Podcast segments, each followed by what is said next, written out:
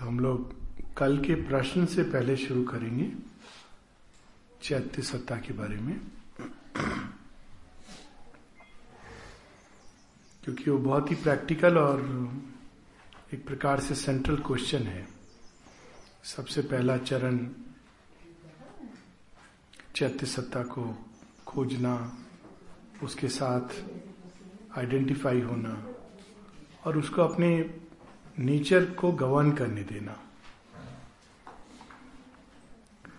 एक जगह माँ कहती हैं it is like a transfer of power अभी हमारे सारे निर्णय, सारे जीवन की गति, ये तीन मैनेजर निर्धारित करते हैं।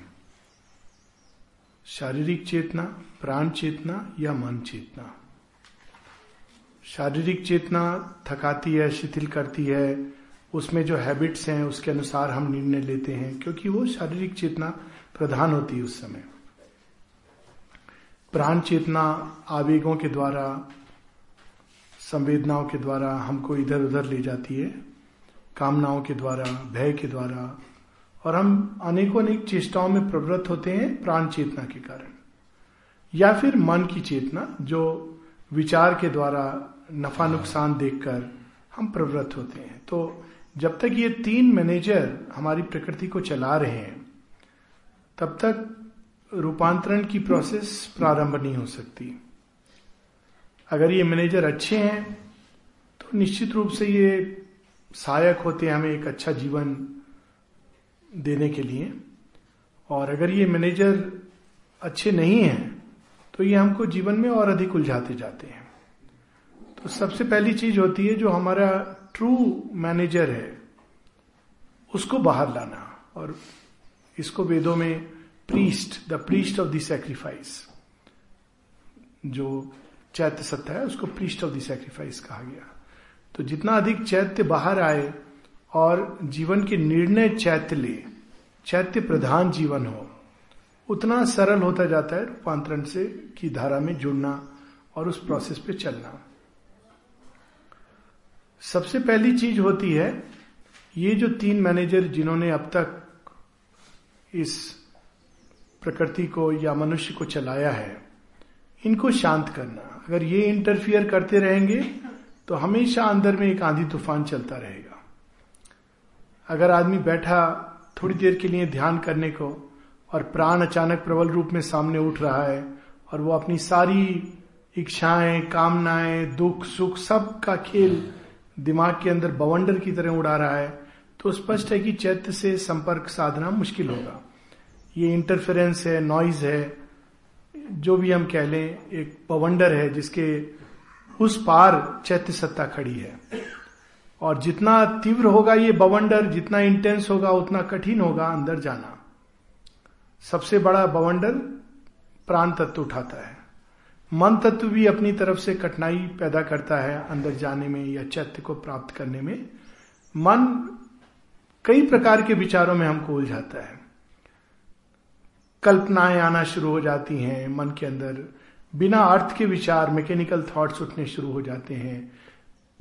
या और कठिन डाउट्स नाना प्रकार की शंकाएँ तो ये सब चीज़ें हमें अंदर जाने से रोकती हैं। और अगर ये दोनों भी शांत हो तो केवल शरीर की शिथिलता, व्यक्ति बैठता है और अचानक ध्यान करने की बजाय वो सीधा निद्रा के मार्ग से चैत्य संपर्क करता है। तो ये इन तीनों पर पहले, इन तीनों को ट्रेन करना। माता जी का एक बहुत सुंदर सीरीज़ ऑफ़ एसेज है, ऑन एजुकेशन, जिसमें माँ इन सब की बात करती है, mental, vital physical psychic education तो इन सबको पहले ट्रेन और डिसिप्लिन करना। हम अगर इनके अनुसार निर्बाध गति से चलते रहेंगे तो नेचुरली आध्यात्मिक जीवन बहुत दूर की एक चीज़ है। तो अपने शरीर को विश्राम देना है, भोजन देना है, वो सब देना है, लेकिन वो हमारे ऊपर इतना हावी हो जाए कि बिस्तर में लेटे तो हम सोते ही रहे, या वो हर चीज़ हम केवल शरीर की दशा के अनुसार चले, ऐसा नहीं होना चाहिए। शरीर की आदतों का दास बन जाना, या प्राण के आवेग हमें इम्पल्स के अनुसार इधर ले जाएँ, उधर ले जाएँ तो पहले इन पर एक प्रकार का डिसिप्लिन करना, और इस डिसिप्लिन के दो तीन उपाय होते हैं। एक होता है रीजन के द्वारा, पहले मन को नेता बनाना प्राण और शरीर का, कि तर्क शक्ति हमारे प्राण और शरीर को गाइड करेगी। ये अभी चैत्य से दूर है, लेकिन कम से कम वो प्रथम स्टेप कि हम वो निर्णय लेंगे, वो कर्म करेंगे, जिसकी स्वीकृति हमारा विवेक देता है, जिसकी बात हो रही थी। रीजन केवल एक तर्क शक्ति नहीं है। उसके अंदर एक विवेक है, एक बुद्धि है, जो सोच समझ कर निर्णय लेती है। केवल एक इम्पल्स पर बह जाना, उस अनुसार से जीवन जीने से ये संभव नहीं है। तो पहले प्राण और इसको डिसिप्लिन करना। या दूसरा एक तरीका माँ बताती हैं कि अपने अंदर एक सेंट्रल थॉट को पकड़ो। जो विचार हमें अपने जीवन में उच्चतम या केंद्रीय विचार लगता है और जीवन को उसके अनुसार चारों तरफ़ ले जाने की चेष्टा करो।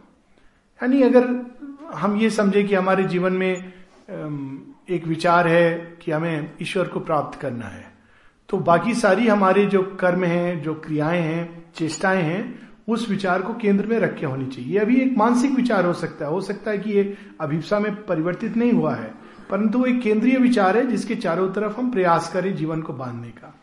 तो ये एक पहली प्रोसेस है डिसिप्लिनिंग डिसिप्लिनिंग के साथ साथ मन, प्राण और शरीर की ऊर्जाओं को चैनलाइजिंग इससे भी वो डिसिप्लिन होती है, बड़े सहज रूप से डिसिप्लिन होती है।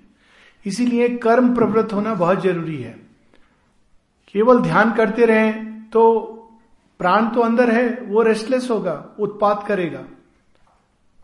और मेडिटेट कर रहा है व्यक्ति, लेकिन वो ये भी हम कर सकते हैं कि उस पूरी ऊर्जा को हम कवर कर दें एक घेरे के अंदर। हम देखें ही ना। पर वो भी, उसका मतलब है कि प्राण की पूरी ऊर्जा हमें अंदर जाने में सहायक नहीं हो रही है। तो डिसिप्लिन करने का एक और जो तरीका होता है, वो है चैनलाइजिंग तो विचारों को हम कैसे चैनलाइज करते हैं, ऐसे मेडिटेशन है जिनके द्वारा किसी एक विषय को लेकर उस पर सोचना। और ये लगता है बहुत सरल, लेकिन सरल नहीं है। देखिए डाइनिंग रूम डिस्कशन कैसे होते हैं। यहाँ की नहीं इन जनरल चार लोग बैठे होंगे। डिस्कशन स्टार्ट कहाँ से होगा? कहाँ चला जाएगा? वही चार लोग, दो लोगों के बीच। प्रारंभ कहाँ से होता है?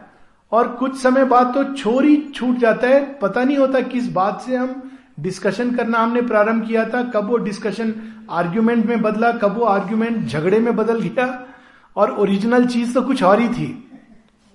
ये मन की गति है, कहाँ बहा के ले जा रही है।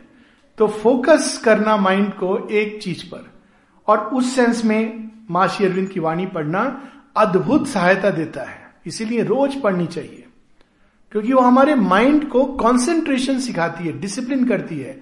मन की ऊर्जा को एक ट्रैक पर रखना। अक्सर ऐसा होता है कि लोग प्रारंभ करते हैं पढ़ना और क्योंकि वो एक उच्च चेतना उसके अंदर संग्रहित है नींद आने लगती है। क्योंकि मन उस एफर्ट को सस्टेन नहीं कर पाता। तो लोग गिव अप कर देते कि ओ इसमें तो बहुत नींद आ रही है बहुत कठिन है। कठिन नहीं है। वो हमारी एक अस, आ, आ, हमारे अंदर क्षमता का भाव है। तो अब हमें उसको बढ़ाना है। बढ़ाना कैसे कठिनाई कैसे कम होती है? माँ कहती है भाई ट्राइंग इट तो अगर ये कठिन है तो और पढ़ो। तो जैसे जैसे हम पढ़ेंगे, वो कठिनाई हमारे लिए सरल होती जाएगी। तो अगर ये रीडिंग कठिन लगती है तो हमें ये नहीं कि छोड़ देनी चाहिए, और पढ़नी चाहिए। तो जब पढ़ेंगे तो धीरे धीरे मानसिक ऊर्जा अपने आप वो दिशा डिसिप्लिन ये सब चीज़ें उसके अंदर जागृत होगी। ऑफकोर्स माशी अरविंद की वाणी से और बहुत कुछ होता है। उसके अंदर एक आध्यात्मिक टच मिलना, एक द्वार खुलना, उसके अंदर रिजुता आना, विशालता आना, बहुत सारी चीज़ें होती हैं। मन की भूमि और अंदर में चैत्य भी बाहर आता है, क्योंकि उसके लिए वो मन के माध्यम से चैत्य के लिए फूट जाता है। तो ये एक दूसरी चीज़ है कि चैनलाइज करना। और सबसे बढ़िया चीज़ है वर्क माता जी बहुत ज़ोर देती थी वर्क में कंसंट्रेट करने का। जो भी काम व्यक्ति कर रहा हो, पूरे कंसंट्रेशन के साथ करना। चाहे वो कुकिंग हो, झाड़ू हो स्टडिंग हो क्लीनिंग द डिशेज हो तो जब वो कंसंट्रेट करते हैं, लेकिन अक्सर क्या होता है कि व्यक्ति कर रहा है एक चीज़ मन कहीं और जा रहा है, ये बड़ी कॉमन चीज़ है, और डिस्कशंस हो रही हैं तो आश्रम में ये चीज़ एनकरेज नहीं की जाती कि लोग काम कर रहे हैं, काम करते करते नाना प्रकार की चीज़ें डिस्कस कर रहे हैं। डिस्कशन का अपना समय है, अपना स्थान है, लेकिन जब कर्म हो रहा है तो पूरी चेतना उस पर फोकस्ड हो। ये ये सब डायरेक्टली नहीं, किंतु इनडायरेक्टली हमें तैयार करते हैं चैत्य से संपर्क में आने के लिए। Work is a wonderful purifier और उसके साथ साथ वो चैनलाइज करने के लिए। शरीर की चेष्टाएँ, उसके अंदर भी तमस जो है, जो शिथिलता लाता है, उसको ठीक करने के लिए फ़िज़िकल एजुकेशन पूरा डेली कुछ एक्सरसाइजेस कुछ व्यायाम, किसी ना किसी रूप में शरीर को मतना ताकि उसके अंदर जो इनर्शिया है, वो बढ़ता ना चला जाए। तो नहीं तो क्या होगा, दिमाग में तो बहुत कुछ आ गया, पूरी लाइफ डिवाइन आ गई, लेकिन शरीर वैसा का वैसा है। कोऑपरेट नहीं कर रहा है तो वो एक अंगी योग हो गया या योग का एक फॉर्मेशन हो गया, जो सबसे भयानक चीज़ होती है, जो बहुत ज़्यादा पढ़ते हैं और इंटेलेक्चुअल डिस्कशन करते हैं, उनकी ये समस्या होती है कि वो योग का एक फॉर्मेशन दिमाग के अंदर बना लेते हैं। और वो फॉर्मेशन एक रिलीजन की तरह हो जाता है। ऐसे है, वैसे करना है, ऐसे योग होता है, वैसे योग नहीं होता। वास्तव में ये रियलिटी नहीं है। योग एक अनंत की यात्रा है और वो अनेकों रूप से चलती है एक साथ। और ये सारे फॉर्मेशन सीमित होते हैं, चाहे वो भगवान के बारे में हो या योग के बारे में हो। तो वो फॉर्मेशन खासकर जो केवल मन में जीते हैं तो ये बहुत आवश्यक है कि हम बाकी चेतना के हिस्सों पर भी काम करें। ये साधक के रूटीन में होता है कि वो वॉकिंग करे, आश्रम में कितनी इसके फ़िज़िकल एक्सरसाइज के ऊपर ज़ोर दिया जाता है, वो कुछ कर्म करे, वो कुछ चेष्टाएँ करे। साथ ही प्राण तत्व का रिफाइनमेंट प्राण तत्व के अंदर सबसे बड़ी कठिनाई होती है कि वो पशु तत्व से बहुत ज़्यादा चिपका हुआ है, क्योंकि वो पशु में प्रकट हुआ था। तो उसके पहले पेरेंट्स तो पशु हैं। मनुष्य में तो वो बाद में जुड़ा, मनुष्य में तो उसको मन की अधीनता स्वीकार करनी है। तो क्यों स्वीकार करे? पशु के अंदर वो राजा है, मनुष्य के अंदर उसको मन का दास बनना है। तो प्राण तत्व सबसे अधिक कठिनाई करता है पशु तत्व से बार बार जोड़कर। तो उसके लिए माता जी बताती हैं रिफाइनमेंट वे सब चीज़ें जो हम करते हैं, उसको रिफाइंड ढंग से, हर चीज़ को करने का एक पशुवत तरीका है और उसी चीज़ को करने का एक मानवोचित तरीका है। और हम उस चीज़ को मानवोचित ढंग से करें। और वो म्यूज़िक में, अपने मानवीय संबंधों में, सब चीज़ों में एक मानवोचित धर्म, जिसको हमारे गीता में और बाकी जगह सत्व संशुद्धि, सात्विक रूप से उस कर्म को किया जाए। जैसे कल बात बड़ी अच्छी बताए थे कि धर्म संबद्ध काम वह काम जो धर्म सम्मत है, जो धर्म के विरुद्ध नहीं है, उसकी भी स्वीकृति है। अल्टीमेट योग में नहीं, किंतु एक अल्टी, एक तैयारी के रूप में, क्योंकि मनुष्य के अंदर कामनाएँ हैं, और इसी कारण हम देखते हैं कि भारतवर्ष में ये जो एक और चतुर्वर्ण, दूसरी ओर जो चार वर्ण आश्रम बनाए, इसी कारण बनाए कि पहले बेस ब्रह्मचर्य आश्रम, ताकि मन, प्राण, शरीर सॉलिड बेस ब्रह्मचर्य के द्वारा, एक डिसिप्लिनिंग के द्वारा वो एक तैयार हो जाए। नेक्स्ट गृहस्थ आश्रम गृहस्थ आश्रम में व्यक्ति क्या करता है? काम और अर्थ, इन दोनों, दो चीज़ों के पीछे जाता है। और इन दो चीज़ों के पीछे वो जाता है और धीरे धीरे उससे गुजरते हुए वो अपने आप, अगर उसके अंदर धर्म का बेस है तो वो देख लेता है कि इस चीज़ में कुछ, इतना कुछ नहीं है और उसमें उसके प्राण तत्व की पकड़ ढीली होने लगती है। अक्सर जो लोग इस रास्ते से नहीं जाते हैं और आध्यात्मिकता को एक एस्केप रूट समझ लेते हैं कि चलो, हम सीधा चले जाते हैं, कोई आश्रम ज्वाइन कर लें या संन्यास ले लें, उनके अंदर फिर वही वृत्तियाँ, वो दूसरे रूप में प्रकट होती हैं। एक महत्वाकांक्षी सन्यासी हो जाता है कि लोग मुझे प्रणाम करें, मुझे पुरस्कार दें। उसकी दृष्टि इस पर होती है कि मेरा पे पैकेट कितना मिलने वाला है। जजमान मुझे कैश में देगा कि काइंड में देगा? क्योंकि वही वृत्तियाँ हैं, वो आध्यात्मिक जीवन में और ये बड़ा भयानक होता है क्योंकि इसके दुष्परिणाम होते हैं। ये इविल हो जाता है। वही वृत्ति जो एक गृहस्थ जीवन में नॉर्मल होती है, वही वृत्ति जब आप संन्यास ले चुके हो तो वो इविल हो जाती है। और इस इविल से हम सब परिचित हैं। तो अब ये तीनों स्टेज से जब आदमी गुजरता है, गृहस्थ आश्रम के बाद फिर होता है वानप्रस्थ, जहाँ पर वो धीरे धीरे अपने अंदर जो ये सत्ता का मोह जीवन का मोह घर बार का मोह उसको धीरे धीरे वो ट्रांसफ़र करता है और ये बड़ी प्रैक्टिकल चीज़ है। भारत के परिप्रेक्ष्य में अधिकतर कलह केवल इसलिए होते हैं कि पेरेंट्स अपना रोल आउटडू कर, आउटलिव करते हैं। उनकी जो अवधि होनी चाहिए साठ साठ से ऊपर कहते हैं इसलिए सठिया जाना। उनको कहना चाहिए देखो बेटा बेटा बेटी अब हम लोग अपने जीवन को sixty is the right age you know beyond it ग्रस्त आश्रम should not have that grip उसके बाद हम दोनों अपने जीवन को उत्कृष्ट बनाने के लिए अन्य अन्य, जहाँ भी जाना है, जैसे भी करना है, हम अपने ऋषि मुनि स्थानों पर जाके दैट वॉज़ द वे कि लोग जाते थे, जंगलों में जाते थे, आश्रमों में जाते थे, वहाँ जाकर विड्रॉ करके जीवन से वो अपना आंतरिक ऊर्जा को बढ़ाते थे, तैयारी करते थे। और बच्चे, अब उनका ये युद्ध है, वो कैसे लड़ेंगे? उसमें गिरेंगे, चोट लगेगी, बढ़ेंगे is there battle they have to go through it हम सबने उस युद्ध को लड़ा है। और उनको लड़ना होगा। हम उनको हमेशा सुरक्षा नहीं प्रदान कर सकते। वो गिरेंगे, ये ऐसा होगा। और बिना उसके वो लर्निंग नहीं होगी। पर अगर हम उनके ऊपर बैठे रहेंगे और तुम ऐसे करो, ऐसे क्यों नहीं कर रहे हो? वैसे क्यों कर रहे हो? उनके जीवन में दखल देंगे। तो वो वो ना वो ग्रो कर पाएँगे और एक आंतरिक कले से परिवार वो होने लगेगा और हम भी अपने जीवन के लक्ष्य को नहीं पा पाएँगे। तो ये सब जो चीज़ें होती हैं, वो गृहस्थ जीवन में जो लोग हैं, ये प्रिपरेशन है एंड नहीं है। नेक्स्ट स्टेप वानप्रस्थ, जिसमें ऑलरेडी इसका समावेश प्रारंभ होता है गृहस्थ में रहते हुए अगर दोनों के अंदर अभिप्सा जाग जाए तो बहुत ही सुंदर है। अगर एक के अंदर है, दूसरे के अंदर नहीं है तो समस्या होती है। तो अपना इस ओर पढ़ने के द्वारा, स्वाध्याय के द्वारा, सत्संग के द्वारा, मनन के द्वारा, चिंतन के द्वारा, इन सब के द्वारा, थोड़ा बहुत ध्यान के द्वारा, इन सब के द्वारा व्यक्ति तैयार करता है। और जो चौथा आश्रम था, जो चौथा आश्रम था, वो था मोक्ष संन्यास। यानी अब एक टाइम आता है जब व्यक्ति उन सब बंधनों से दूर होकर पूरी तरह स्वयं को ईश्वर में डाल सकता है। That is normally around eighty in a normal span of time अब समस्या ये हो गई कि अस्सी में आदमी सोचता है कि अब तो मैं शमशान का पथिक हो गया।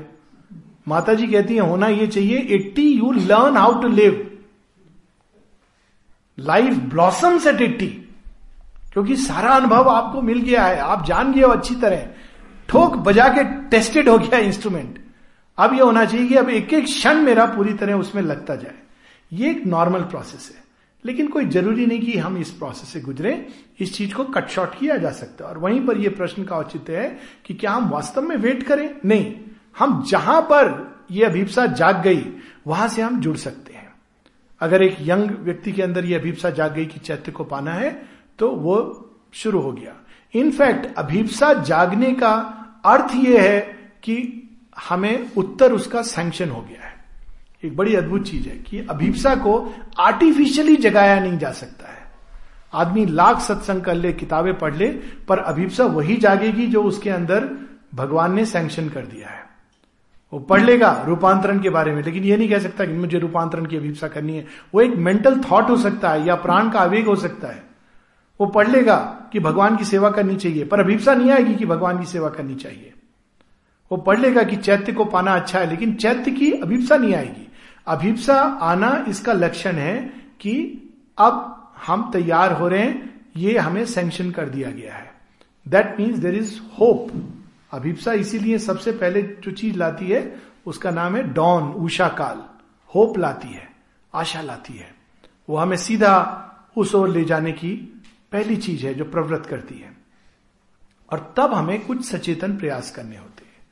और उसमें एक प्रयास है मन, प्राण, शरीर की ऊर्जाएँ जो डिसिप्लिन हो गई हैं, जो कर्म के द्वारा रिफाइनमेंट के द्वारा शुद्ध हो रही हैं, उनको अब उनकी दिशा जीवन से, जीवन की गहराई में या जिस भी रूप में ईश्वर की ओर मोड़ना। अब ये दो तरह से कर सकते हैं।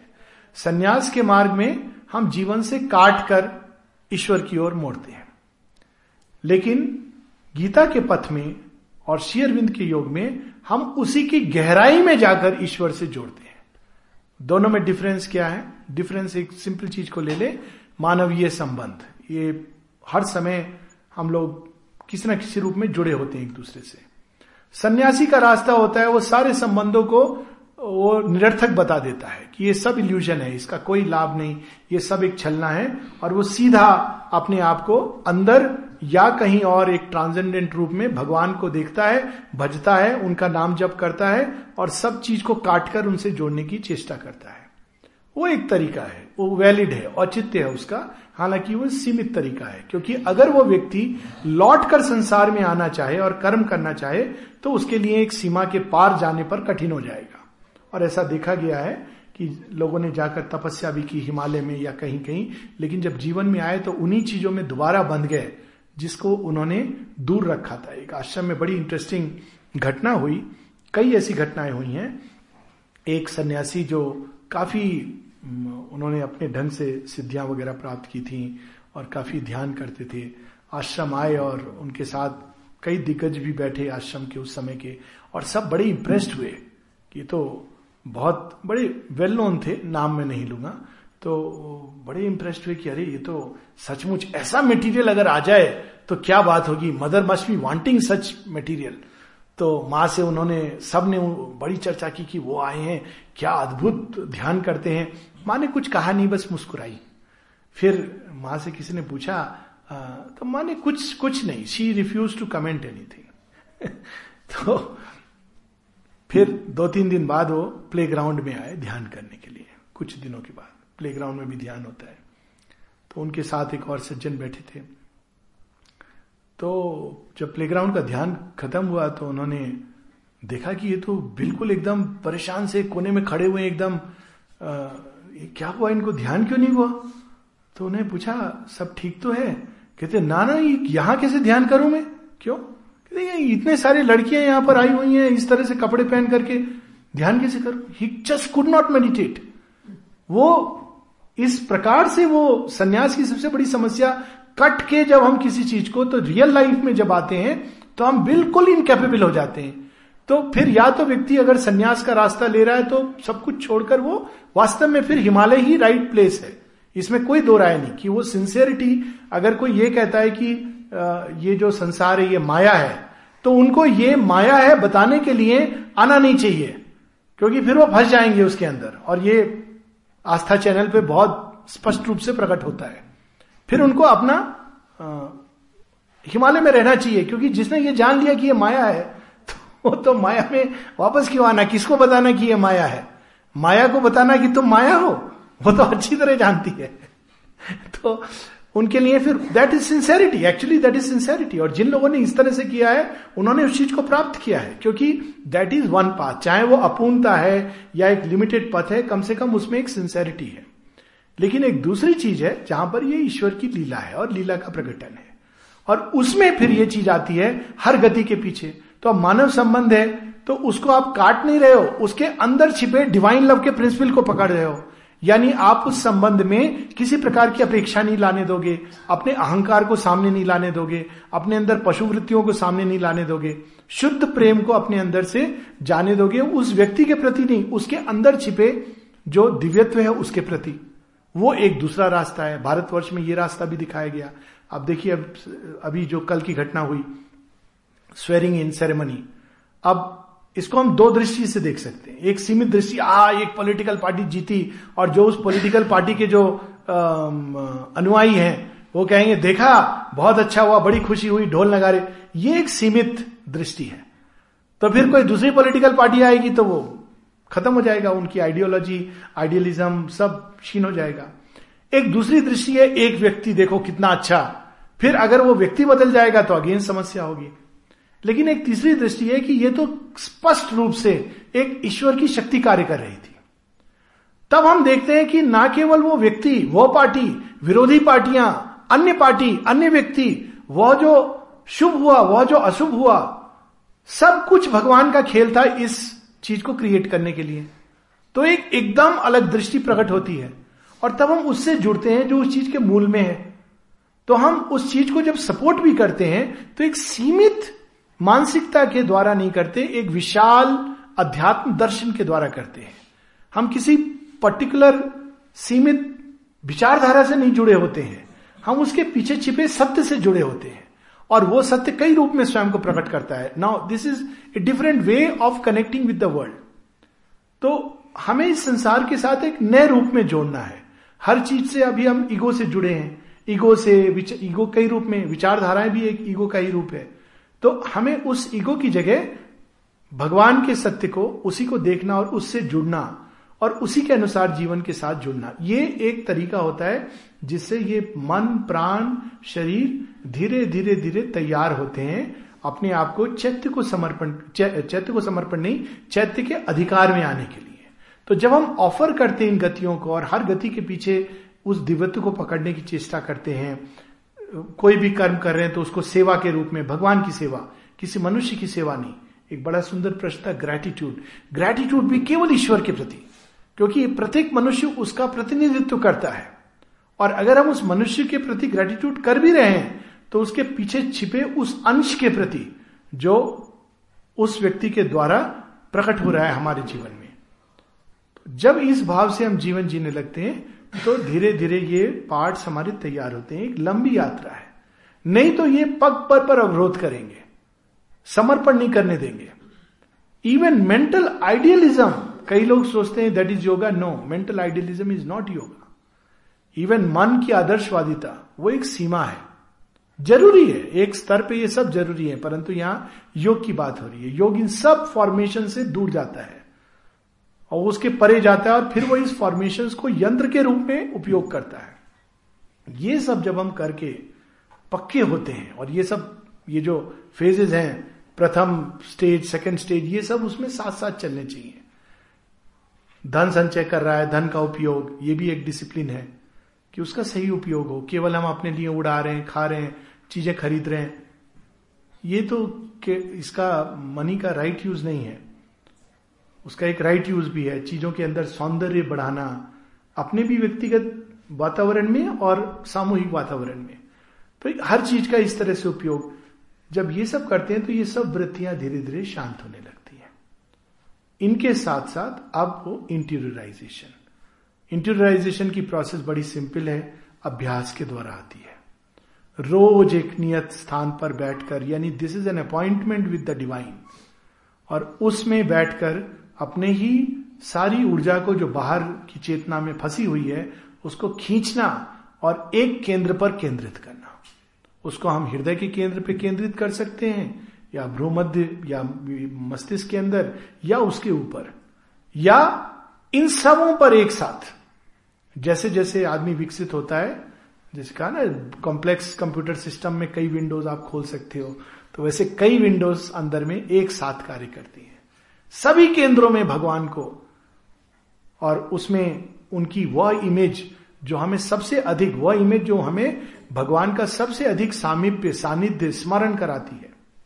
तो जो इस पथ पे चल रहे हैं उनके लिए माँ शेरविंद। परंतु चैत्य तो लोगों ने कई रास्तों से पाया है।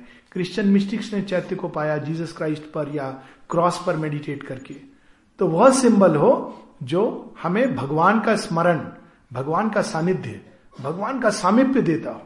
माँ के नाम का स्मरण, माँ के छवि पर ध्यान केंद्रित करना। सबसे बड़ी कठिनाई शुरू में आएगी फ़िज़िकल कॉन्शियसनेस की। अंदर नहीं जाने देगी। और उसमें वन हैज़ टू फोर्स माँ तो कहती है यू हैव टू कल्पना करो एक ताम्र द्वार के सामने बैठे हो और पूरी शक्ति लगा रहे हो उसको खोलने के लिए। रोज लगाओ, जितनी देर लग सकती है। शक्ति लगाओ और थोड़ी देर बाद जब ध्यान डिस्ट्रैक्ट हो गया, फिर थोड़ी देर बाद फिर उसको लगाओ। ये रोज रोज रोज, माने तो कहा takes thirty years but cumulative interest भी है पुराने जन्मों का प्लस ये सारी चीज़ें अगर हम साथ में करें तो आसान होता जाता है। पर इंटीरियराइज करने की चेष्टा रोज करनी चाहिए। दो बार, तीन बार दिन में सुबह, दोपहर, शाम, जब भी थोड़ा अवसर मिले एक प्रवृत्ति होती है कि नहीं, हमको कुछ करना ही है, ये बड़ी इंटरेस्टिंग प्रवृत्ति मनुष्य में होती है। रेस्टलेस हो जाता है कुछ कहना है, कुछ चलना है, उस प्रवृत्ति की जगह अपने को अंदर ले जाने की प्रवृत्ति। तो ये सब डिस्ट्रैक्शन के रूप में चीज़ें आएँगी, उनको हटाना है और परसिस्ट करना है। और सबसे बड़ी चीज़ है माता जी की कृपा। कृपा पर आश्रित होना है। ये चेष्टा करनी है पूरे जोश के साथ, होश के साथ। लेकिन इस चेष्टा में व्याकुलता और व्यग्रता नहीं आनी चाहिए। इम्पेशंस, अधीरता नहीं आनी चाहिए। उसमें भी एक सहजता है। उसमें भी एक स्थिरता है। एक शांति का अनुभव है। इसके साथ साथ अगर ये संभव नहीं हो रहा, ये सब चीज़ें साथ साथ चलती हैं। ये नहीं कि अलग अलग चलती हैं। रोज ऊपर से शांति, विशालता, प्रकाश को शरीर में, मन में, प्राण में उतारने की कल्पना के द्वारा चेष्टा करना। प्रारंभ में कल्पना करना पड़ेगा, बाद में वो सहज स्वाभाविक हो जाएगा। शुरू में ये कल्पना करना कि एक प्रकाश के रूप में शांति, प्रकाश, आनंद, स्थिरता, विशालता, सत्य, शक्ति बल, सौंदर्य, सामंजस्य उतरे हमारे अंदर। मन के अंदर, विचारों के अंदर, आँखों के अंदर, दृष्टि में, कानों के अंदर, श्रवण में, इंद्रियों के अंदर, इंद्रियगत अनुभवों में, ध्वनि के अंदर, वाणी में, हृदय के अंदर, हृदय के स्पंदनों में श्वास के अंदर, फेफड़ों में, हाथों के अंदर, बाजुओं में, पेट के अंदर, सारे ऑर्गन्स में पाओ में, हर चीज़ में, एक एक सेल में, शांति, शक्ति, प्रेम, आनंद, सामंजस्य। ये ज़्यादा प्रैक्टिस नहीं करनी पड़ती है, बहुत जल्दी शुरू हो जाता है। शुरू में एक्सपीरियंस होगा कि कुछ एरिया तक उतर रहा है, बाकी में नहीं जा रहा है। खासकर कुछ एक्टिविटीज़ के बाद, ये भी हम लोग देख सकते हैं, कुछ एक्टिविटीज़ अवरोध पैदा कर रही हैं। जैसे पर्टिकुलरली सेक्सुअल एक्टिविटी रोक देती है। इसीलिए सेक्सुअल एक्टिविटी और एम्बिशन महत्वाकांक्षा, ये दो चीज़ें बड़ी घातक होती हैं योग में। वो रिसेप्टिव नहीं, एक एक घना अंधकार में डाल देंगी और नीचे उतरने से रोकेंगी। इसलिए ब्रह्मचर्य पे इतना ज़ोर दिया गया है। मॉरल कारण से नहीं। मॉरल कारण से तो फिर ये होगा कि पत्नी के साथ ठीक है बट आध्यात्मिक कारण मॉरल कारण में डिफरेंस होता है। क्योंकि ये, यही ऊर्जा वास्तव में मूर्ति है भगवान की और यही ऊर्जा आवश्यक है। तो जैसे जैसे हम इसको उतारेंगे और खुलते जाएँगे, अगर कठिनाई हो रही है बहुत सारी प्रकृति में, चरित्र में कठिनाइयाँ होंगी। माँ, आप इनको साफ़ करो। माँ, ये कठिनाई आ रही है। और उसमें डटे रहना गिव अप नहीं करना। कुछ कठिनाइयाँ बरसों लेती हैं जाने में। कुछ कठिनाइयाँ यूँ छूट जाएँगी। कुछ कठिनाइयाँ डिकेड्स लगेगा कि, उफ, फिर से वापस आ गई। ऐसा लगेगा कि आदमी मुक्त हो गया उनसे और अचानक उनका प्रवेश हो जाएगा। ये विचार कि मैं मुक्त हो गया, वो प्रवेश द्वार खोल देगा। ये सब एक्सपीरियंसेस आएँगे। लेकिन वो डटा रहे यही शेरविंद बार बार कहते हैं, अभ्यास अभ्यास अभ्यास। और धीरे धीरे फिर यह देखेगा कि उसकी अधिकांश ऊर्जा स्वतः रूप में मार्ग फिर सरल होता जाता है और भगवान की ओर मूर्ति जा रही है। बहुत ज़्यादा डिफिकल्टी से उलझना नहीं है। जब वो आए तो वो कहा ना, नदी की तरह रास्ता बनाना है। लड़ने नहीं लगना है अपने आप से। कि वो मेरे अंदर ये भी डिफिकल्टी है, वो प्रॉब्लम भी है, ये कठिनाई है। जिसकी कृपा का हम आह्वान कर रहे हैं, वो उसके सामने बड़े बड़े बोल्टर्स और पर्वत बह जाते हैं। बार बार कृपा का आह्वान करना। क्रोध आया, उफ, मैं कितना गिरा हूँ, क्रोधी का, क्रोध करता हूँ, मैं क्या योग करूँगा? साथ में आसपास भी लोग होते हैं, वो भी आपको याद दिलाएँगे, स्मरण दिलाएँगे। ये सब ढकोसला है, बेकार में किताब पढ़ रहे हो, ये सब करते हो लेकिन तुम्हारे अंदर तो क्रोध आता है। तो उनको ज़रूर अपने पास रखिए। कभी उनसे नाराज़ नहीं होइए। बहुत अच्छा काम कर रहे हैं आपके लिए। अपने लिए घातक काम कर रहे हैं। क्योंकि दूसरों की कठिनाइयों का स्मरण दिलाना अपने लिए बहुत बड़ी गड्ढा खोदना है। अब वो इतना बड़ा सेक्रीफाइस कर रहे हैं तो उनको करने दीजिए। आपके लिए वो रास्ता सुलभ बना रहे हैं। तो उसमें हताश नहीं होना है। वो हताशा भरते हैं। सजेशंस आएँगे। अरे बेकार ये सब होता नहीं है। कौन करेगा? हम नहीं कर सकते। सच है, हम नहीं कर सकते। पर वो तो है ना करने के लिए। हताशा एक बार आ गई तो उससे बड़ा कोई शत्रु नहीं। और ये सब चीज़ें उन शक्तियों का कार्य होता है जो किसी ना किसी रूप में हताशा लाना चाहती है। क्रोध तो विनाश करता है, परंतु क्रोध से कहीं अधिक विनाश, उसके बाद होने वाली हताशा। करना क्या चाहिए? हुई, क्रोध आया, भय आया, कोई और कामना उठी। कुछ समय के बाद, अरे छोड़ो, मन को उस समय डाइवर्ट किया, या थोड़ी देर बाद फिर से, माँ माँ माँ, अपने आप वो चीज़ पीछे छूटती जाएगी। और युद्ध करने लगे तो बुरी तरह फंसा लेगी। दूर ले जाएगी घसीट कर। अपने को कोसने लगे और दूर ले जाएगी। दूसरों को कोसने लगे तो मीलों मीलों दूर ले जाएगी।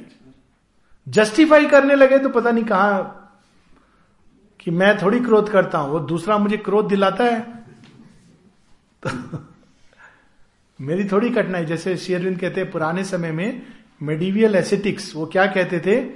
नारी को बनाया गया साधक के पतन के लिए, वो ऐसा कहते थे। तो शेरविंद कहते हैं one should think more wisely both of God and of women कि भगवान ऐसा काम करेगा? अरे, वो तो शक्ति स्वरूप है। शेरविंद कहते हैं, अपनी कमी को, अपनी गलती को तुम थोप किस पर रहे हो? दूसरे पर थोप रहे हो। ये कभी, ये जस्टिफिकेशन किसी भी रूप में जब हम करते हैं, उसके कारण क्रोध आया, उसके कारण मैं पतित हो गया।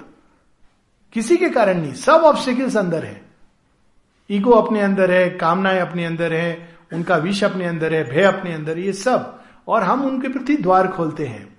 और ये सब भगवान की कृपा से जाएँगे, किसी को अपने से दूर करके नहीं जाएँगे। कभी कभी ऐसा होता है कि किसी पर्टिकुलर समय के लिए या किसी विशेष व्यक्ति के संपर्क से संबंध काटना होता है। ये होता है, लेकिन वो एक एक्सेप्शन है। कुछ ऐसे व्यक्ति या कुछ ऐसे वातावरण ऐसे होते हैं जो विष घोल देते हैं। लेकिन उसमें भी प्रयास ये करना चाहिए कि वो घृणा या क्रोध, द्वेष के कारण ना हो। वो एक सहज रूप में कि with all love and compassion करुणा के साथ। और उसमें भी भगवान को प्रार्थना करके, वो अपने आप परिस्थितियाँ बदल देंगे। अपने आप वो ऐसा कर देंगे कि आप उस चीज़ से अनटस्ट हो जाओगे, या आपके अंदर परिवर्तन ले आएँगे। लेकिन generally the rule of yoga is की परिस्थितियों को कोसना, ये रूल नहीं है।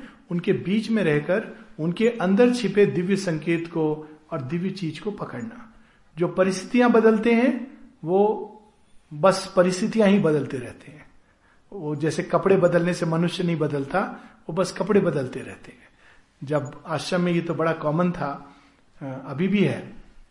लोग ज्वाइन करते हैं डिपार्टमेंट तो उनको तो लगता है जब शुरू शुरू में आते हैं, आ, हम भगवान की नगरी में आ गए, कितना अच्छा होगा, सब कुछ बड़े आनंद से, भरे हुए चैत्य के एकदम भाव से क्या हम तो आ गए फाइनली मनो, आपकी महत्वाकांक्षा पूरी हो गई, मनोकामना पूरी हो गई। और आप डिपार्टमेंट जाते हो डिपार्टमेंट में पहली बार एक ऐसे मनुष्य से सामना होता है जिसे आप कभी संसार में नहीं मिले। कहता है हाँ हाँ जाओ, चुपचाप काम करो। ये बोलना, ठीक से बोलना भी नहीं आता। अरे, मनुष्य जैसी तो बात करो, ऐसे बात करता है कोई। अब आपके मन में ये विचार आए ना, अब वो रोज आपके साथ कोई ना कोई व्यक्ति ऐसे करके बात करेगा। ऐसी कोई ना कोई घटना होगी। वो नहीं तो कोई और कहेगा, कोई और कहेगा। अल्टीमेटली आप जो योगनिष्ठ नहीं है, जो योगनिष्ठ है वो दूसरे ढंग से हो। जो योगनिष्ठ नहीं है वो एकदम परेशान हो जाएगा। कहा आगे, क्यों आगे, पता नहीं, गलती किया, सही किया। फिर वो सोचेगा आप जो करा, एक तरीका है डिपार्टमेंट चेंज करो। तो वो जाके बोलता है, मेरा डिपार्टमेंट चेंज कर दीजिए। तो जो पुराने साधक हैं, वो बिल्कुल उचित सलाह देते हैं। वो कहते हैं डिपार्टमेंट चेंज नहीं करो, खुद को चेंज करो. डिपार्टमेंट चेंज करोगे, दूसरे जगह भी यही समस्या आएगी। और मैंने देखा है एग्जैक्टली सेम प्रॉब्लम लोगों के अंदर फिर आती है। करते करते वो डिपार्टमेंट चेंज करते करते अल्टीमेटली वो कहते हैं, आश्रमी चेंज कर दो। क्यों? क्योंकि मूल चीज़ को पकड़ा नहीं। कि ये सब तो सहायक थे। जब किसी ने क्रोधित हुआ तुम्हारे ऊपर तो हमारे लिए कितना अच्छा अवसर था अपने क्रोध और अपने अहंकार को जीतने का। हमने खो दिया वो अवसर। तो वो बार बार प्रकृति हमारे सामने अवसर देती कि अरे भाई अब तो कर लो अब तो कर लो। और हम नहीं नहीं नहीं ये नहीं वो दो, वो दोषी है वो खराब है वो फॉल्टी है। और धीरे धीरे सब खराब एक हम अच्छे। इससे बड़ा इल्यूजन संसार में कोई नहीं होता। लेकिन ये इतना यूनिवर्सल है कि इसके लिए किसी को ब्लेम नहीं कर सकते। सारे संसार में ये इल्यूजन है कि हम सही हैं, हम अच्छे हैं, बाकी सब जो है और जीवन हमको कितना सिखाता है, विशालता लाना, रिजुता लाना। खैर तो ये सारी चीज़ें साथ साथ चलती हैं। It's a multiple tracks on which yoga run केवल ध्यान के समय हम चैत्य का साक्षात्कार नहीं। मल्टीपल ट्रैक्स तो इसलिए जो एक क्वालिटी होती है, जो सबसे आवश्यक होती है, कई क्वालिटीज है। माता जी ने बारह क्वालिटीज की बात कही है। उसमें एक क्वालिटी है सतर्कता विजिलेंस विजिलेंस का अर्थ यह नहीं कि चीज़ों से दूर भागना। विजिलेंस का अर्थ है हर घटना में, हर परिस्थिति में कोई दिव्य संकेत है, एक संभावना है प्रगति की। Pick it up and progress उसको जो विजिलेंट आदमी होता है, जो प्रोग्रेस करनी होती है, एक घटना से वो प्रोग्रेस कर लेता है। वो नेक्स्ट लेवल में चला जाता है। दैट इज़ विजिलेंस विजिलेंस का अर्थ ये नहीं कि नहीं नहीं, हम वहाँ नहीं जाएँगे क्योंकि हम वहाँ फंस सकते हैं, उलझ सकते हैं। माँ कहती है, ये मिसकंसेप्शन है इसका। और ऐसा करते करते लोग हर चीज़ को छोड़ देते हैं। कि अरे, मेरे घर में कोई गिफ्ट दे रहा है, घर में सामान बढ़ जाएगा या मैं कुछ खरीद रहा हूँ, अरे, मैं इसमें उलझ जाऊँगा, फंस जाऊँगा। माँ कहती है बिकॉज़ ऑफ़ द फियर इसके पीछे फियर होता है मानसिकता। Because of the fear that you may commit error you completely stop the activity क्योंकि एरर की संभावना आप करते करते वो ज़ीरो एरर सिंड्रोम ये बहुत सारे आध्यात्मिक पथ में बहुत सारी इस प्रकार की सूक्ष्म कठिनाइयाँ आती हैं। Zero error syndrome denial zero error syndrome is like कोई बच्चा जो गिरे ही ना वो कौन बच, कौन बच्चा होगा जो पैरालाइज है जन्म से वो कभी नहीं गिरता क्योंकि वो बेचारा कभी चलता ही नहीं है। तो ऐसा नहीं है ये कि सेल्फ राइटियसनेस मैं तो बड़ा अच्छा हूँ। मुझे केवल दूसरों को सही करना है। दूसरों को गाइड करना है। वेरी डेंजरस मेंटल आइडियाज़ को आध्यात्मिक अनुभव समझ लेना। वेरी डेंजरस दूसरे अगर कहते हैं कि आप तो बड़ी महान हो तो स्वयं समझ लेना हाँ मैं महान होऊँगा। मतलब वो तो गड्ढा खोद रहा है। आप उसमें गिर रहे हो। और उसको महाल समझ रहे हो। गिरे गड्ढे में वहाँ तक ठीक है। अगर आपको लगा कि गड्ढा है, निकल आओगे। लेकिन अगर आप उसको भवन समझने लगे, साधना में ये सब आती हैं। चीज़ें, अंदर में सजेशन आते हैं। अरे देखो, आप तो बड़े साधक हो। ऐसे सूक्ष्म चीज़ें। आप कर रहे हो साधना, आप योगी हो, सन्यासी हो। आपको अब सन्यासियों जैसा आचरण भी करना है। हाँ अच्छा कैसा आचरण? सन्यासी तो केवल इस तरह से कपड़े पहनता है। वो टीवी तो देख नहीं सकता। वो आप टीवी देख रहे हो, छुप के देख रहे हो। लेकिन एक बार मेरा ये एक्सपीरियंस हुआ। मतलब इसमें धोखा नहीं दे सकते आप। This no room for self deception एक छांडोट की बात है, जहाँ काली माता के शेरविंद को दर्शन हुए थे। जिसकी बात हो रही थी सुबह। तो उस करना ली। तो वहाँ मुझे ले गए मंदिर में। तो वहाँ पर मेरी इच्छा शेयरबिंद आए थे ऐसा बहुत। तो वहाँ एक, जहाँ पर काली माता की वो मूर्ति में उन्होंने देखा था। अब वहाँ वो मूर्ति नहीं, वहाँ एक छोटा सा एक एक फ़ोटो उन्होंने माँ शेयरविंद की रखी हुई है। और बहुत बहुत गंदी फ़ोटो। और इतनी गंदी की मतलब बहुत क्रोध आ गया मुझे। तो I just lost my cool मैंने कौन है इस इस मंदिर की देखभाल कौन करता है? तो सब लोग आसपास, नहीं नहीं, आप I stomped inside the room of a person दरवाज़ा literally almost I bang the door and वहाँ बेचारे एक महंत, खूब मोटी तो उनके साथ खूब पकवान खा रहे थे, टीवी देख रहे थे। तो वो घबरा गए कि क्या हुआ? मैंने कहा, आप इस तरह से रखते हो? ये मंदिर आपको मालूम है ये क्या हुआ है? Then afterwards I quieted myself वो बेचारे को कुछ नहीं पता कि क्या हुआ है, क्या नहीं हुआ है। वो तो परंपरागत आ गया, उसको भी नहीं मालूम कि यहाँ पर कौन महाशेरविंद उसको कुछ लेना देना नहीं है इससे। वो एक चीज़ रखी हुई है। लेकिन अब वो कई चीज़ें लोग करते हैं जो ओपनली नहीं, छिप करके। ये योग का तरीका नहीं कि दिखना I should look like a saint there is nothing like looking like a saint a saint is saint even in a jeans a sadhak is sadhak even if is externally sitting and eating meat Shri Ramakrishna Paramhansa ने तो स्वामी विवेकानंद के बारे में इतना तक कह दिया था जब लोग उनके बारे में कहते थे आप नरेंद्र को सोचते हो बड़ा साधक है मैंने देखा है वो नीट मीट ले रहा था वाइन पी रहा था what a statement he made I know Narendra माने बंगला में बोला उन्होंने आई नो नरेंद्र मैं जानता हूँ वो अगर सुंदर कन्याओं से घिरा हुआ, मांस खा रहा होगा और शराब पी रहा होगा तो भी वो अछूता रहेगा, अच्युत रहेगा, शुद्ध रहेगा। That was the power of his consciousness एक ऐसी शक्ति है जो हर चीज़ को शुद्ध कर देती है। गंगा ये नहीं पूछती कि मेरे अंदर किस शब्द को डाल रहे हो। ये एक अच्छे आदमी का शब्द था या बुरे का शब्द था? चेतना की एक अवस्था ऐसी होती है जब हम इतने विशाल हो जाते हैं और माँ की शक्ति इतनी प्रबल हो जाती है। कि जो चीज़ उसके अंदर आती है, शुद्ध होने लगती है। जो चीज़ उसको टच करती है, शुद्ध होने लगती है। वो अवस्था तक पहुँचना है। परंतु ये रास्ता है। पहला स्टेप ये है कि अपने अंदर और परिस्थितियों को मार्ग बना लेना। परिस्थितियों को के दास नहीं बनना, उनको मार्ग बना लेना। उनको भी एक स्टेपिंग स्टोन आसपास जो लोग हैं, वे भी मार्ग बन जाते हैं। हर चीज़ रास्ता दे देती है। वो जो इस पथ पे चलना चाहता है।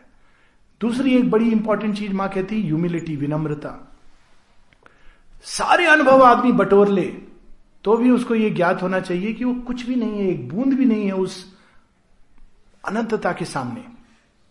ये विनम्रता लाता है। विनम्रता दूसरों के सामने नहीं होती कि हर किसी को नमन करके, डेढ़ फिट झुका करके हम बड़े विनम्र हैं, इसका भी अभिमान होता है।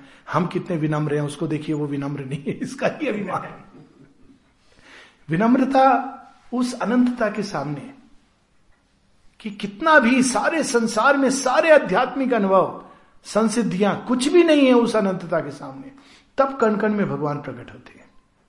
क्योंकि तब किसी चीज़ में हम उनको सीमित नहीं करते, किसी चीज़ में उनको बांधते नहीं, कोई सीमाएँ उनको नहीं थोपते कि यही एक एक्सपीरियंस डिवाइन का है, वो एक्सपीरियंस नहीं है। That is the other part humility और सबसे बड़ी सेफ़ गार्ड है माँ कहती है सिंसेरिटी। अपने आप से झूठ नहीं बोलना। जो चीज़ जैसी है, वैसी देखना। बिना किसी जस्टिफिकेशन के। है, बहुत सारी चीज़ें अपने अंदर अपूर्णताएँ हैं। और जब तक हम उनको देखेंगे नहीं चेंज कैसे करेंगे?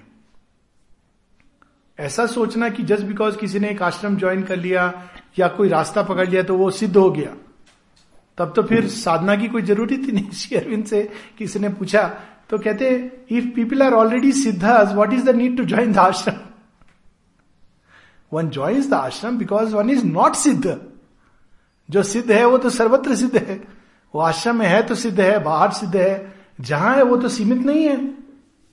लेकिन सिद्ध नहीं है, इसलिए उसको पथ अपने अंदर की अपूर्णताएँ, उस पर वर्क करना कॉन्स्टेंटली और वर्क का तरीका यही है माता जी को ऑफ़र करना, उनको देखना भी जैसी हैं जस्टिफाई नहीं करना, माँ को ऑफ़र करके अभीपसा की माँ, इसमें तुम चेंज करो और अपना जो तप एफर्ट लगा सकता है, वो करना करना। चाहे वो मेंटल एफर्ट हो वाइटल एफर्ट हो डजेंट मैटर जितना अधिक हम उस चीज़ को डिले कर सके, उस चीज़ को अपने से दूर कर सके, अपने अंदर की अशुद्धियों को, उसका प्रयास करना, उसमें विफल होगा व्यक्ति तो उस प्रयास को भगवान से जोड़ देना। और लंबा रास्ता चलेगा तो इसलिए धैर्य रखना, धीरज परसिवरेंस सतत चेष्टा, ये सब चीज़ें इस योग की यात्रा में सहायक होती है। पर यह चीज़ ज़रूर करनी चाहिए कि रोज कुछ समय निकालना चाहिए इंटीरियराइजेशन के लिए, अपने ही अंदर जाने के लिए। उसी प्रकार से चैत्य को भोजन देना यह भी बहुत सही बात है। हर किसी के अंदर चैत्य सत्ता नहीं होती, साइकिक बींग नहीं होता। लेकिन चैत्य ऊर्जा सबके अंदर विद्यमान है। अब वही ऊर्जा धीरे धीरे फॉर्म होके साइकिक बींग बनती है, जैसे मिट्टी में धीरे धीरे एक शिल्पकार गढ़कर देव मूर्ति बनाता है। चैत्य सत्ता तो मतलब उसका एक लाइन ऑफ़ डेवलपमेंट कंप्लीट हो गया। तो चैत्य सत्ता तो तब बाहर निकलने की बात है जब वो ऑलरेडी बन चुकी है। अभी तो वो फॉर्मेशन में है, अधिकांश के अंदर वो एक ऊर्जा है, एक स्फुलिंग के समान है। वो पूरी सत्ता नहीं है। तो अब उसको सत्ता में बढ़ने, बनने के लिए वो भी एक पूरी तैयारी है। उसको भोजन देना है। भोजन क्या है? भगवान के नाम का स्मरण, भगवान के नाम का ध्यान, उन पुस्तकों को पढ़ना, सत्संग, ऐसे स्थान, वहाँ पर जाकर के उस ऊर्जा को बटोरना। तो चैत्य को भोजन मिलेगा तो बड़ी होगी। फिर वो धीरे धीरे चैत्य सत्ता के रूप में रूपांतरित होगी। और तब वो जब वो परिवर्तित होगी चैत्य सत्ता के रूप में, तब ये आसान हो जाएगा। तो कुछ लोगों में जिन्होंने ये डेवलपमेंट कंप्लीट कर लिया है ये आध्यात्मिक पथ को कभी कंपटीशन के रूप में नहीं देखना चाहिए। कह रहे, उसके अंदर चैत्य सत्ता बाहर निकल आई या नहीं निकली या बड़ी है, मेरे अंदर, ये सब की अपनी अनोखी यात्रा है। और इसमें आगे पीछे कोई नहीं है। वो एलिस इन वंडरलैंड की कहानी है ना who has won prize who has come first तो डोडो कहता है all have won the race all have won the prizes all have come first all have won the prizes क्योंकि इसमें कोई दो रास्ते एक जैसे है ही नहीं। और ये इसकी अद्भुत बात है। और इसमें बहुत संतोष भी है। हर कोई अपने अपने रास्ते से। इसमें परस्परता भी है, सम्मान भी है एक दूसरे का कि ठीक है कन्वर्ट करने की चेष्टा बिल्कुल नहीं होनी चाहिए कि तुम इस रास्ते पे चलो, ऐसा करो, वैसा करो। ये डिस्ट्रैक्शन है, बेकार का डिस्ट्रैक्शन है। तुम ये करो, वैसा करो, वैसा मत करो, श्री अरविंद योग में तो ऐसा करते हैं लोग। हम क्या जानते हैं उनके बारे में? वो अनंत हैं। माँ श्री अरविंद हर किसी को अपने ढंग से ले जा रहे हैं। जब तक कोई प्रश्न ना करे, इसीलिए ये प्रश्न काल तब तक अपने मुख को बंद करना चाहिए। और प्रश्न करे तो भी जो उत्तर हो, वो एक डिक्टम के रूप में, डॉगमा के रूप में नहीं हो। ऐसा ही करना है माँ ने लिखा है, उनका एक कोटेशन डाल करके। नहीं, उस समय जो स्वाभाविक प्रेरणा, उसके अनुसार बस, वहाँ पे। और अदरवाइज़ आसपास जो कुछ हो रहा है, उसको चेंज करना, ये चेष्टा नहीं। वो व्यर्थ की चीज़ है डिस्ट्रैक्शन है। सो so, ये सब कई सारी चीज़ है, और सबसे बड़ी चीज़ जो इसमें है, भगवान की सेवा और उनकी भक्ति, चैत्य को बाहर निकालने का cheerful gratitude enthusiasm divine service बहुत अद्भुत माध्यम। अपने आप वो निकलता है उसको भोजन भी मिलता है भगवान की सेवा। जो भी जिस भी रूप में अवसर मिले कई प्रकार से हम सेवा कर सकते हैं। सबसे उत्तम सेवा तो है अपने सर्व, सर्वस्व को भगवान को देकर। लेकिन परिस्थितियाँ होती हैं जिनके अंतर्गत हम ये काम पूरी तरह नहीं कर सकते। तो फिर किस चीज़ से अपने विचारों को उनको अर्पण करके, भावनाओं को अर्पण करके, शरीर के कर्म को उनको अर्पण करके, धन को उनके कार्य में लगाकर, इतने तरह से, या फिर डायरेक्टली अगर उनका कोई काम है तो उसको लेकर वो एक स्टेप और आगे की चीज़ हो जाती है। एक होता है वर्क ऑफ़ द डिवाइन दूसरा है work for the divine work for the divine एक प्रारंभिक अवस्था है। हम काम अपने लिए कर रहे हैं, लेकिन उसको भगवान के नाम से जोड़ देते हैं। तो वर्क फॉर द डिवाइन हो गया। खाना बना रहे हैं अपने लिए, लेकिन उसको भगवान को अर्पण कर दिया। तो वर्क फॉर द डिवाइन हो गया। वर्क ऑफ़ द डिवाइन आश्रम के डाइनिंग रूम में खाना बना रहे हैं। ये काम तो डायरेक्ट भगवान ने दिया हुआ है। So that becomes work of the divine और दोनों में एक बेसिक फंडामेंटल डिफरेंस हो जाता है। हालाँकि दोनों ही, अगर दूसरा संभावना भी नहीं है तो प्रथम को कर सकते हैं। दोनों में डिफरेंस होता है। जब यहाँ पर भोजन एक साधक बनाता है, मैं हर किसी की बात नहीं कर रहा हूँ कि जो भी भोजन शाला में, पाकशाला में बैठकर भोजन बना रहा है, उसकी बात नहीं। परंतु एक साधक अगर यहाँ भोजन बनाता है, मैं इस स्थान की ही बात कर रहा हूँ, और अगर वही साधक अपने घर में भगवान को ऑफ़र करके भोजन बनाता है this is a difference between the two क्योंकि this directly work of the divine so इस तरह से भी हम इससे जुड़ सकते हैं, सेवा। और अल्टीमेट तो भक्ति, इससे बड़ी कोई चीज़ नहीं, चैत्य को बाहर निकालने के लिए। और bhakti is a gift of grace इसका कोई रास्ता नहीं है। एक ही ऐसी चीज़ है जिसमें किसी सिस्टम में बद्ध नहीं कर सकते। ज्ञान योग में कह सकते हैं कि ये पद्धति है, ऐसे करना है, वैसे करना है स्टेप्स एंड स्टेजेस है। कर्म योग में ये कहा जा सकता है कि इस प्रकार से करो, कर्म अर्पित करो अपने अंदर समता को स्टैब्लिश करो। विवेक द्वारा चेष्टाओं को चॉइस करो। भक्ति में it is falling in love कोई नियम नहीं है। किसी भी इसको नियम में बाँध नहीं सकते। केवल एक चीज़ ज़रूर है कि जो भक्त होता है, उसको भगवान के बारे में सुनना, श्रवण, मनन, निधिध्यासन, ये सब आनंदकारक प्रतीत होता है। भक्त जब पढ़ता है दिव्य जीवन तो उसको ये बात नहीं, वो सोचता कि मुझे समझ आ रहा है कि नहीं समझ आ रहा है। ये बुद्धिजीवी सोचता है, भक्त कह रहा, हा, भगवान की चिट्ठी है। क्या बात है? समझ नहीं आ रहा है कोई बात नहीं। पढ़ तो रहा हूँ, उनकी लिखी हुई कोई तो चीज़ पढ़ रहा हूँ। आप शेयर बिंदो लेटर्स तो सबको लिखेंगे नहीं पर्सनली पर उन्हीं की चीज़ को पढ़ रहा हूँ। इस भाव से पढ़ना और एक इंटेलेक्चुअल पॉइंट ऑफ़ व्यू से पढ़ना दोनों में बहुत डिफरेंस है। कितने लोग हैं उड़ीसा में, आप आश्चर्य करेंगे। कई और जगहों पर भी ऐसे लोग मिलते हैं, पर उड़ीसा में बहुतायत में। मैंने तो ये खुद अनुभव किया है। पहले लोग मुझे बताते थे, लेकिन मैंने अनुभव किया, टॉक देने जा रहा है व्यक्ति। इंग्लिश में बोल रहा है, हिंदी में चलो, फिर भी समझ आती है, ज़्यादातर उड़ीसा के लोगों को। लेकिन इंग्लिश में कई लोगों को नहीं समझ आता है। लेकिन केवल हंड्रेड हंड्रेड्स कभी कभी थाउज़ेंड में आकर के सुनने आ गए। और आप देखेंगे वेशभूषा तो आपको आश्चर्य होगा कि इनको आप इंग्लिश में बोल रहे हो, क्योंकि टॉपिक इस तरह से लोग आए हैं। इंग्लिश में बोल रहे हो तो इनको, लेकिन वो इतने आनंद से किसी को नींद नहीं आएगी। आनंद से बैठकर। उनको केवल इस बात का आनंद है कि आश्रम से माँ के बारे में कोई कुछ बताने के लिए आया है। बिल्कुल वैसे जैसे उद्धव उद्धव सोच रहे थे, मैं ज्ञान दे रहा हूँ। पर वो वहाँ जाकर विनम्रता प्राप्त करते हैं कि ये तो ऑलरेडी ज्ञानी है। मैं क्या ज्ञान दूँगा? तो ये अद्भुत अनुभव है और मैं तो कहता हूँ कि जितने लोग श्री अरविंद योग से जुड़े हैं पांडिचेरी आश्रम तो ज़रूर जाना चाहिए हर साल जाना चाहिए। वो तो एक केंद्रीय जगह है, जहाँ जाकर हम उस ऊर्जा को बटोरते हैं। प्रैक्टिकल मीन्स है, वहाँ का भोजन खाना डाइनिंग रूम का, और वहाँ पर कुछ दिन व्यतीत करना, यही अपने आप में योग है। सावित्री पढ़ना, यही अपने आप में योग है। साथ ही उनको थोड़ा बहुत अपने अंदर योग को एक अलग दृष्टि देने के लिए उड़ीसा की पुण्य भूमि पर कुछ एक सेंटर्स में जाना चाहिए। इट इज़ अमेजिंग एक्सपीरियंस अरे हमने तो सोचा था बड़ा कठिन है, बहुत इंटेलेक्चुअल समझ नहीं आता, ये कैसे कर रहे हैं? इट्स अमेजिंग तो ये चीज़ें हम सबको, जहाँ से भी आदमी विनम्रता सीखे, वो बहुत उत्तम है। तो ये सब इसके प्रैक्टिकल चीज़ें भी माने कितनी दी हैं? सावित्री है, उनका म्यूज़िक है, उनकी वाणी है। ये सब का उपयोग करना चाहिए, चैत्य को चैत्य, स्फुलिंग से चैत्य, सत्ता में रूपांतरित करने के लिए। उस म्यूज़िक को हम अपने वातावरण में लगाएँ, सावित्री को रोज पढ़ें प्रेयर्स एंड मेडिटेशन ये सब चीज़ें हमारी चैत्य को बाहर लाएँगी। किंतु, जैसे पहले बात हुई बैलेंस के साथ। मन, प्राण, शरीर, अगर उनके ऊपर भी हम काम नहीं कर रहे एक्सरसाइज नहीं कर रहे, मन को दिशा नहीं दे रहे, प्राण की ऊर्जा को रिफाइन नहीं कर रहे तो ये विद्रोह करेंगे।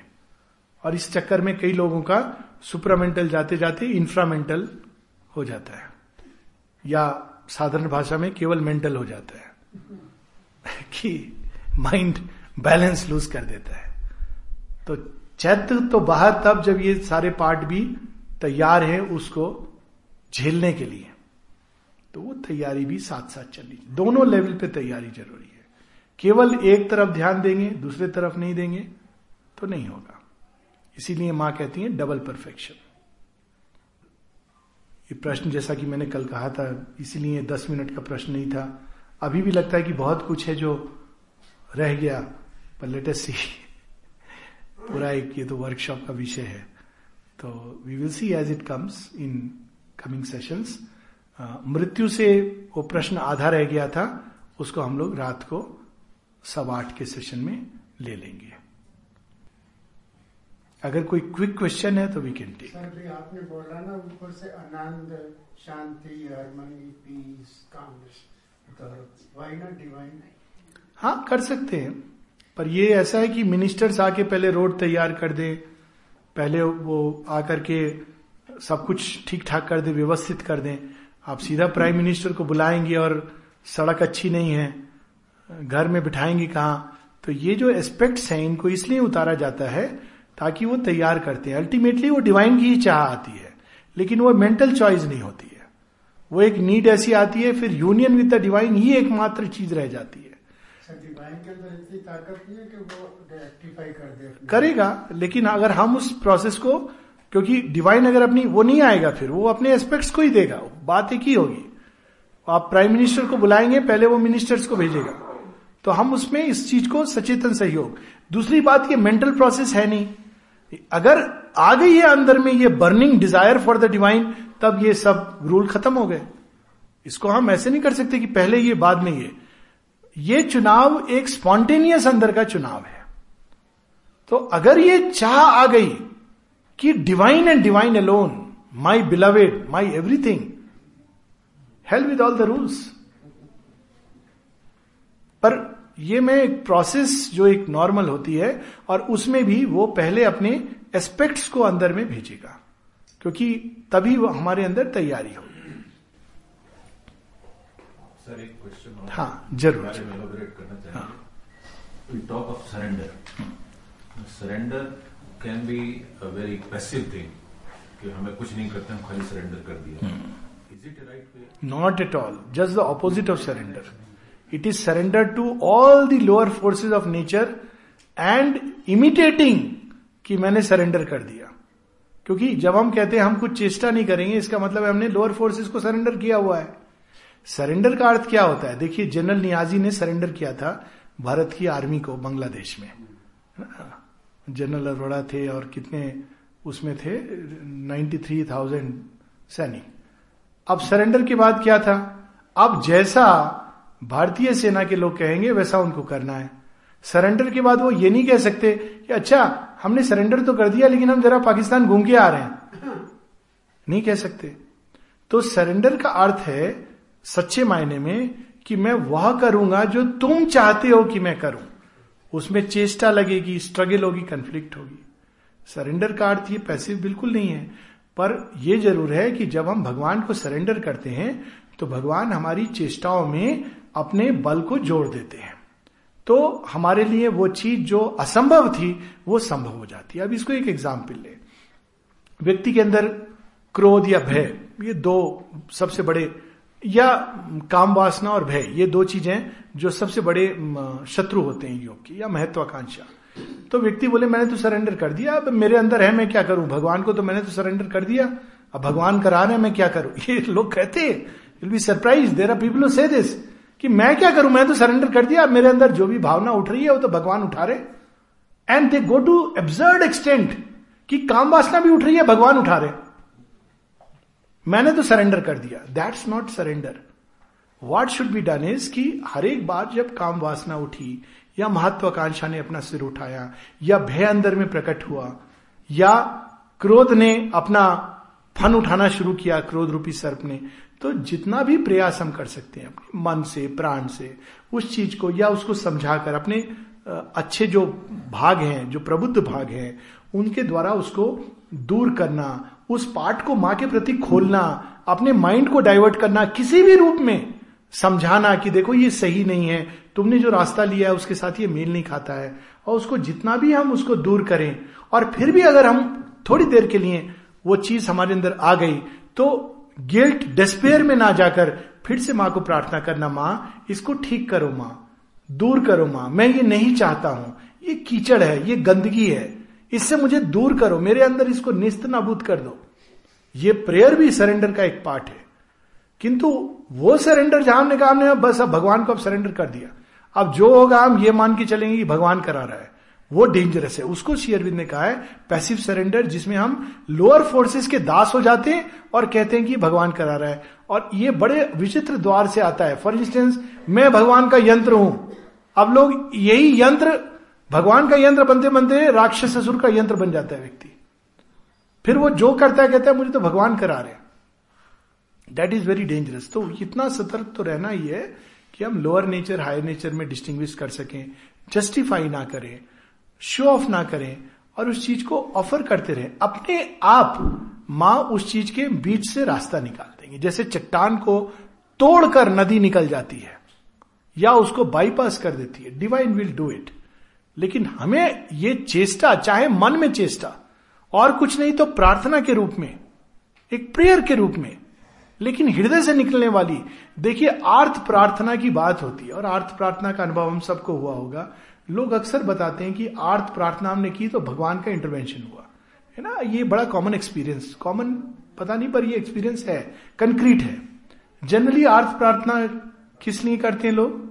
आर्थ आर्थ वो चार प्रकार की प्रार्थनाएँ बताई गई ना। आर्थ अर्थार्थी, ये चार प्रकार के भक्त है। तो आर्थ प्रार्थना जो बिल्कुल डेस्परेशन में, यानी आपके सामने एक विकट समस्या, परिस्थिति खड़ी हो गई और आपने आर्थ के रूप में पुकार लाई। हे प्रभु, रक्षा करो।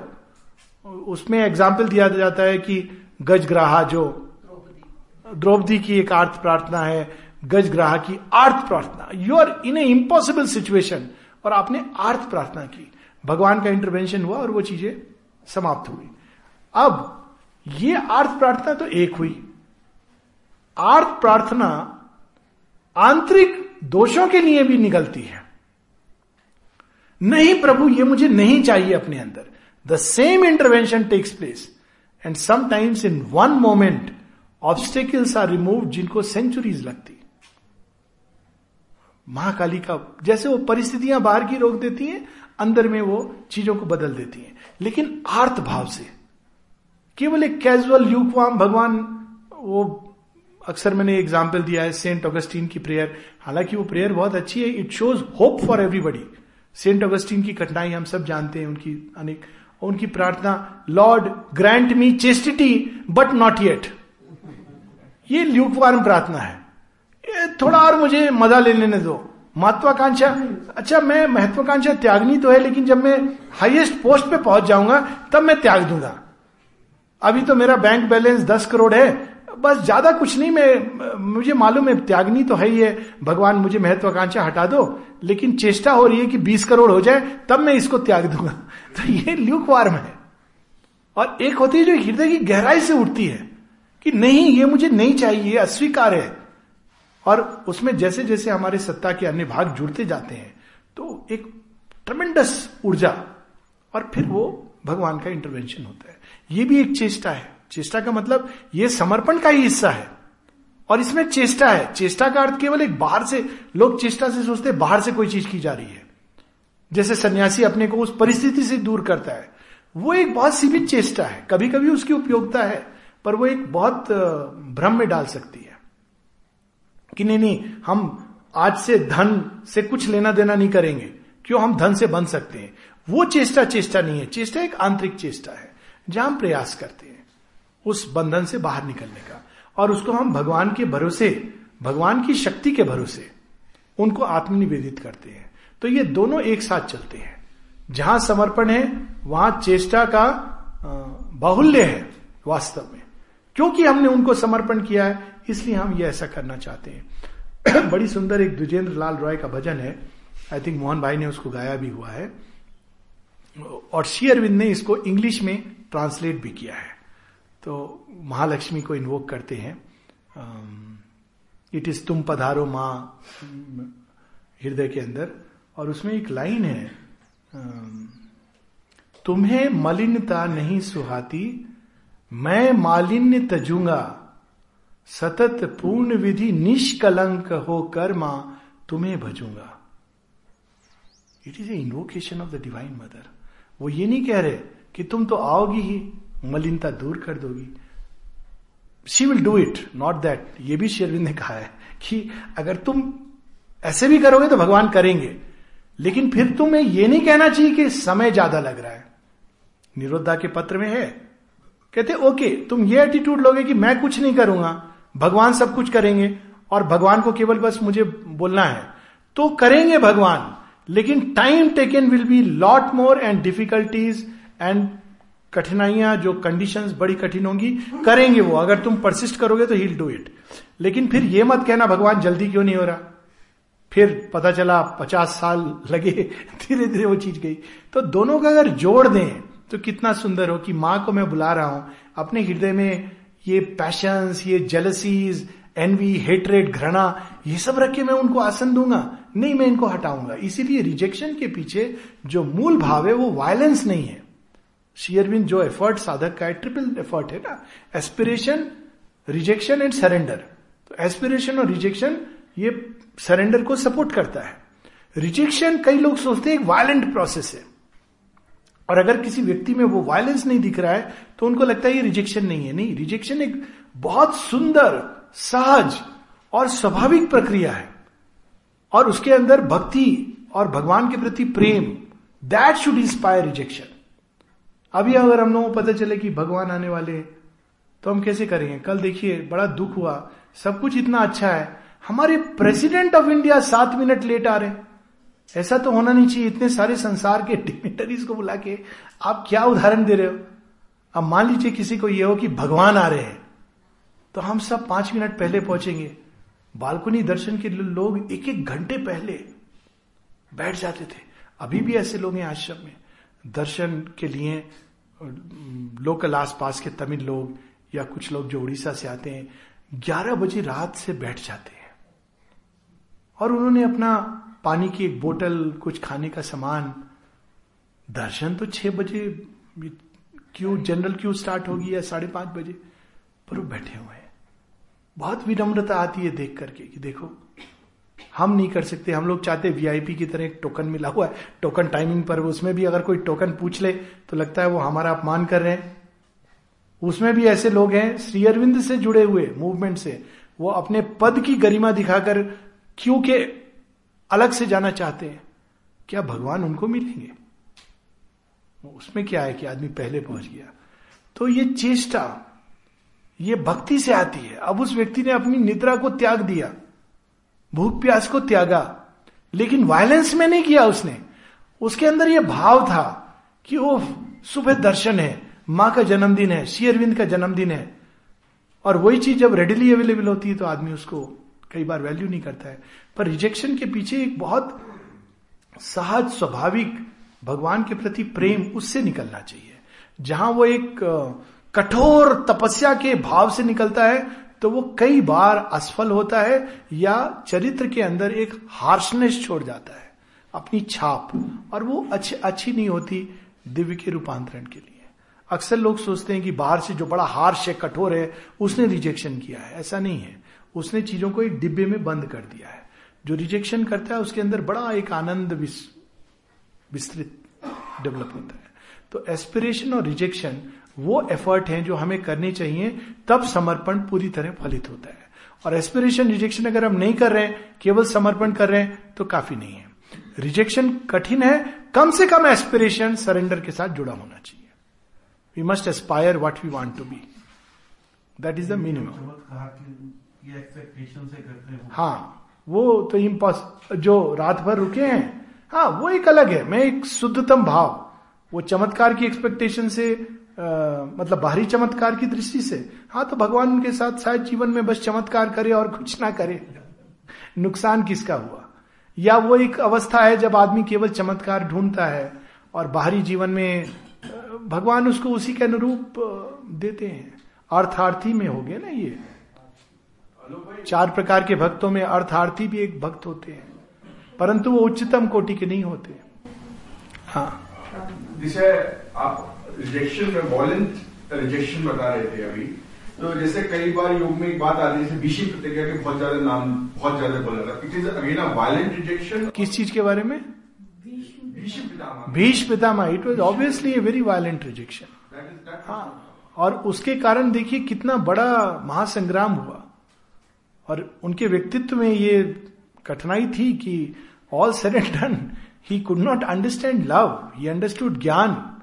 Had he was like a gyan yogi but the energy of love साफ़ मना कर सकते थे, पर उन्होंने अपने प्रतिज्ञा से जड़ the ego self was so strong Krishna ने कितना समझाया?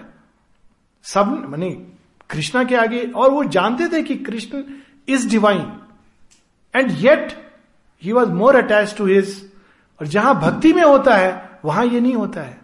वहाँ रे कृष्ण आके कह रहे दैट्स इट मेरी प्रतिज्ञा अपनी जगह, उसमें वायलेंस नहीं है, उसमें रिजुता है। तो वहाँ पर वो उस चीज़ को फॉलो करते हैं। वायलेंट ये नहीं कि अगर किसी की वृत्ति हो, इसको एक सूत्र में नहीं, वो कर सकता है इस चीज़ को। But it has its disadvantages it कुछ लोगों के लिए जो उस तरह से गठित है, शायद उनके लिए वो उचित है। यानी किसी भी चीज़ को हम सीमित नहीं कर सकते कि this the only way but by and large rejection is a process which flows from a state of beatitude जैसे कोई व्यक्ति, इसका एक एग्ज़ाम्पल रहेगा, जिसको सुंदरता पसंद है, उसको असुंदर, क्रूरता, ये चीज़ ऑटोमेटिकली उसको नहीं प्रिय लगेगी। उसके सामने अगर ऐसी चीज़ें होंगी तो वो उसको स्वतः ही रिजेक्ट करेगा, क्योंकि उसको सौंदर्य से प्रेम है, सौंदर्य बोध है। और दूसरा होता है कि नहीं, हमें ये चीज़ नहीं होनी चाहिए। तो वो एक मॉरल स्टैंड लेके उसको हटा रहा है। सौंदर्य बोध के कारण नहीं। तो वो फिर उसके अंदर दूसरे प्रकार की हार्शनेस आती है। और जो सौंदर्य बोध से चीज़ों को हटाता है, उसके अंदर एक नमनीयता, रिजुता, एक माधुर्य डेवलप करता है, एक आनंद डेवलप करता है। तो जो रास्ता शेयरविंद बताते हैं, और वो बार बार कहते हैं the Krishna inside has to be fostered and nourished excessive violence Shri Krishna मना करते हैं इसीलिए। Excessive violence of any kind on nature is not healthy for a harmonious spiritual development इसीलिए रास्ता लंबा होता है पर वो पूर्णता का रास्ता है। असुर करते हैं बड़े वायलेंट मेथड्स अपनाते हैं। बाकी तीन जो प्रार्थना के रूप है हाँ। एक तो आपने आर्थ प्रार्थना हाँ। आर्थ अर्थार्थी ये भक्तों के रूप हैं परंतु वो हम जोड़ते हैं इस प्रकार से। देखिए, एक आर्थ भक्त है जो डेस्परेशन में भगवान को पुकारता है। एक अर्थार्थी है, वो भी भक्त है। वो एक बाहरी चीज़ों के लिए भगवान से संबंध जोड़ता है। एक जिज्ञासु है, वो भी भक्त है। लेकिन वो इसलिए नहीं कि भगवान मेरे बाहरी जीवन में चमत्कार करें, मेरे अंदर वो ज्ञान का वर्धन करें, आनंद का, शांति का, इनका वर्धन करें। और एक ज्ञानी है, वो भी भक्त है। देखिए कितनी अद्भुत बात है, वो भी भगवान की प्रार्थना करता है। ज्ञानी भी करता है ना, भगवान की प्रार्थना। श्री अरविंद ने adoration of the divine mother लिखा। ये किसकी प्रार्थना है? वो जानते हैं, वो एक हो चुके हैं।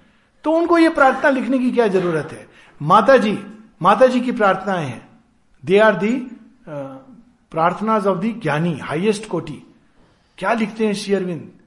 The magnet of a difficult ascent the sun from which we kindle all our suns the light that leans from the unrealise vast the might of all that never yet came down all nature dumbly calls to her alone to heal with her feet the aching throb of life and break the seals on the dim soul of man and kindle her fire in the closed heart of things प्रार्थना है ज्ञानी की प्रार्थना वो जानते हैं वो कौन है वो जानते हैं वो जगत जगदेश्वरी राज राजेश्वरी जगत धात्री क्या नहीं कर सकती एडोर कर रहे हैं उनको that is the highest form of prarthana तो ये चारों प्रार्थनाएँ हैं उच्चतम तो ज्ञानी की ही है।